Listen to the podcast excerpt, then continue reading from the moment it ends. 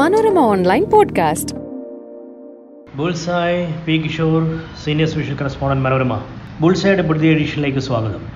Stanford ചെക്കൻ വരുന്നതിനെ രക്ഷിക്കോ എന്നുള്ളതാണ് നമ്മുടെ ഇത്തവണത്തെ വിഷയം. ബയോടെക് രംഗത്ത് നൂറുകണക്കിന് കോടി വരുമാനമുള്ള കമ്പനിയുടെ സ്ഥാപക ചെയർമാനോട് ഒരു കോൺഫറൻസിൽ വെച്ചിട്ട് ഒരു ചോദ്യം ചോദിച്ചു. എന്താണ് പുതിയ വെല്ലുവിളി? ഇനി ന്യൂ ചാലഞ്ചസ്. ഒരുപാട് വാക്സിനൊക്കെ ഉണ്ടാക്കുന്ന കമ്പനിയാണ് കോടികൾ വരുമാനമുണ്ട്. കമ്പനിയുടെ ചെയർമാൻ സ്ഥാപക ചെയർമാനോടാണ് ചോദ്യം. മറുപടി മകൻ അമേരിക്കയിൽ കാലിഫോർണിയയിലെ സ്റ്റാൻഫർഡ് യൂണിവേഴ്സിറ്റിയിൽ എം ബി എ പഠിത്തം കഴിഞ്ഞ് വരുന്നുണ്ട്. കമ്പനിയിൽ ചേരാൻ പോവുകയാണ്. അതാണ് വെല്ലുവിളി. അതായത് മകൻ വന്ന് ഈ കമ്പനിയിൽ ജോയിൻ ചെയ്യുന്നതാണ് അടുത്ത ചാലഞ്ചായിട്ട് പുള്ളി പറയുന്നത്. അച്ഛനമ്മമാർ നടത്തുന്ന കമ്പനിയിൽ മകൻ ചേരുന്നത് നാട്ടു നടപ്പാണ് അതിനകത്ത് ഒരു അത്ഭുതവുമില്ല അവൻ എം ബി എ എടുത്ത് വന്ന് ചേരുന്നു എന്ന് പറഞ്ഞാൽ അത് എല്ലായിടത്തും സംഭവിക്കുന്ന കാര്യമാണ്. പക്ഷേ അതൊരു വെല്ലുവിളിയാണ് കമ്പനിക്ക്. ഈ ചെറുക്കൻ അതായത് തെക്കൻ ഭാഷ ഇതിലാണ് ചെറുക്കൻ എന്ന് പറയുന്നത്. ഇനി എന്തൊക്കെ ഐഡിയകളുമായിട്ടാണോ വരുന്നത്? ഇരുപത്തെട്ട് കൊല്ലം മുമ്പ് ചെറിയ തോതിൽ തുടങ്ങിയ കമ്പനിയാണ്. ആയിരത്തിലേറെ ജീവനക്കാരുണ്ട്. ചെക്കൻ അതായത് വടക്കൻ ഭാഷയിൽ ചെക്കൻ എന്നാണ് പറയുന്നത്.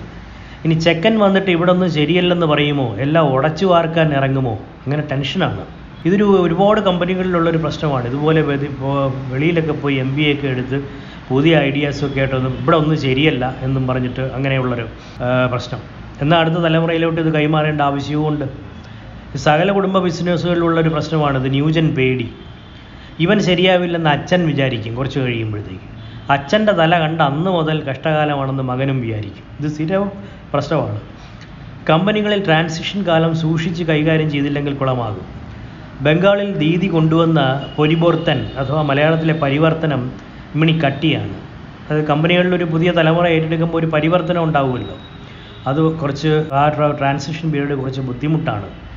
ഫീസ് കൊടുത്താൽ അത് സ്മൂത്ത് ആക്കി കൊടുക്കാൻ ഇപ്പോൾ മാനേജ്മെന്റ് വിദഗ്ധരുണ്ട്. മാനേജ്മെന്റ് എക്സ്പേർട്സ് കൺസൾട്ടൻസ് അവർ ഇവിടെ ആ കമ്പനിയുടെ കൾച്ചറൊക്കെ പഠിച്ചിട്ട് ഇത് ഈ ഒരു ട്രാൻസിഷൻ അവർ സ്മൂത്ത് ആക്കി കൊടുക്കും. എന്തൊക്കെ ചെയ്യണമെന്ന് പറയും. എന്തൊക്കെ ചെയ്യരുതെന്നും പറയും.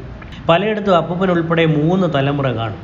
ഇപ്പോൾ തമിഴ്നാട്ടിൽ അങ്ങനെ ഒരു വൻകിട കമ്പനിയിൽ അപ്പൂപ്പൻ അഞ്ചാറ് ആൺമക്കൾക്കെല്ലാം കൂടി കമ്പനി ഭരണം കൊടുത്തു. മൂത്തയാളിനാണ് കമ്പനിയുടെ ചാർജ് ബാക്കിയുള്ളവർക്കെല്ലാം ഓരോ തസ്തികകൾ കൊടുത്തിട്ടുണ്ട്. എന്നാലും മൂത്തയാളാണ് എം ഡി ആയിട്ട് അതിന്റെ ചാർ അതിന്റെ ചാർജ് ഉള്ളത്.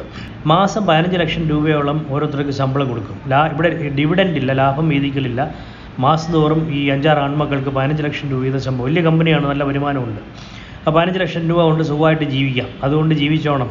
എന്നാണ് അപ്പൻ പറയുന്നത്. ഈ അപ്പൂപ്പൻ ചെയർമാൻ വയസ്സായപ്പോൾ കമ്പനി എം ഡിക്ക് വിരമിക്കൽ പ്രായം നിശ്ചയിച്ചു. അപ്പോൾ പുള്ളി ഫാമിലി കോൺസ്റ്റിറ്റ്യൂഷൻ ഒക്കെ ഉണ്ടാക്കി കമ്പനി എം ഡിക്ക് റിട്ടയർമെന്റ് പ്രായം നിശ്ചയിച്ചു. അതായത് അറുപത്തഞ്ച് വയസ്സ്.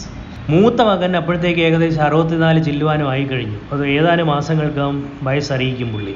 അതോടെ രണ്ടാമത്തെ ആൾ ചാർജ് എടുക്കും. പിന്നെ അയാൾക്ക് അറുപത്തഞ്ച് വയസ്സ് അത് കഴിയുമ്പോൾ അയാൾ റിട്ടയർ ചെയ്തിട്ട് മൂന്നാമത്തെ ആൾ ചാർജ് എടുക്കണം. അങ്ങനെയാണ്. റിട്ടയർ ചെയ്യാൻ പോകുന്ന മൂത്ത ആളിന് അതോടെ ഡിപ്രഷനായെന്നാണ് പറയുന്നത്. കുടുംബ കൺസൾട്ടന്റ് ചോദിച്ചു എന്തരണ്ണ പ്രശ്നം? പണി പോയാൽ മാസം പതിനഞ്ച് ലക്ഷം ശമ്പളം പോക്കല്ലേടി?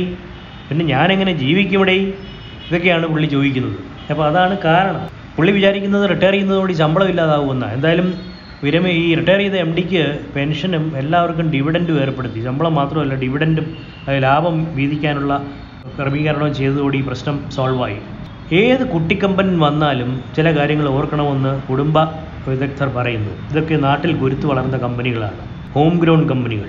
നട്ടാൽ കുരുക്കാത്ത ഐഡിയകളുമായി വിദേശത്ത് നിന്ന് വന്നിറങ്ങി ആ, സ്റ്റാൻഫർഡിൽ നിന്നൊക്കെ വന്നിറങ്ങി അതെല്ലാം നടപ്പാക്കാൻ നോക്കരുത്. കമ്പനിയിൽ നിലവിലുള്ള സംസ്കാരവും രീതികളും അനുസരിച്ച് മുന്നോട്ട് പോകാവൂ. മാറ്റങ്ങൾ പതുക്കെ ആയിക്കോട്ടെ എടുപിടിയെന്ന് വേണ്ട.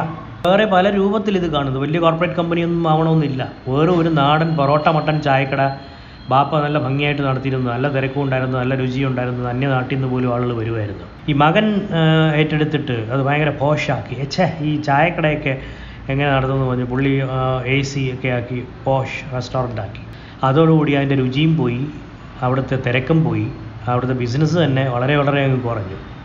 അതുകൊണ്ട് അതാണ് പറയുന്നത് ഓരോ കമ്പനിക്കും ഒരു ഒരു ബിസിനസ്സിന് ഒരു ക്യാരക്ടറുണ്ട് ഒരു കൾച്ചറുണ്ട് അത് പെട്ടെന്ന് മാറ്റിയാൽ അത് കുളമായി പോകും thank you Manorama online podcast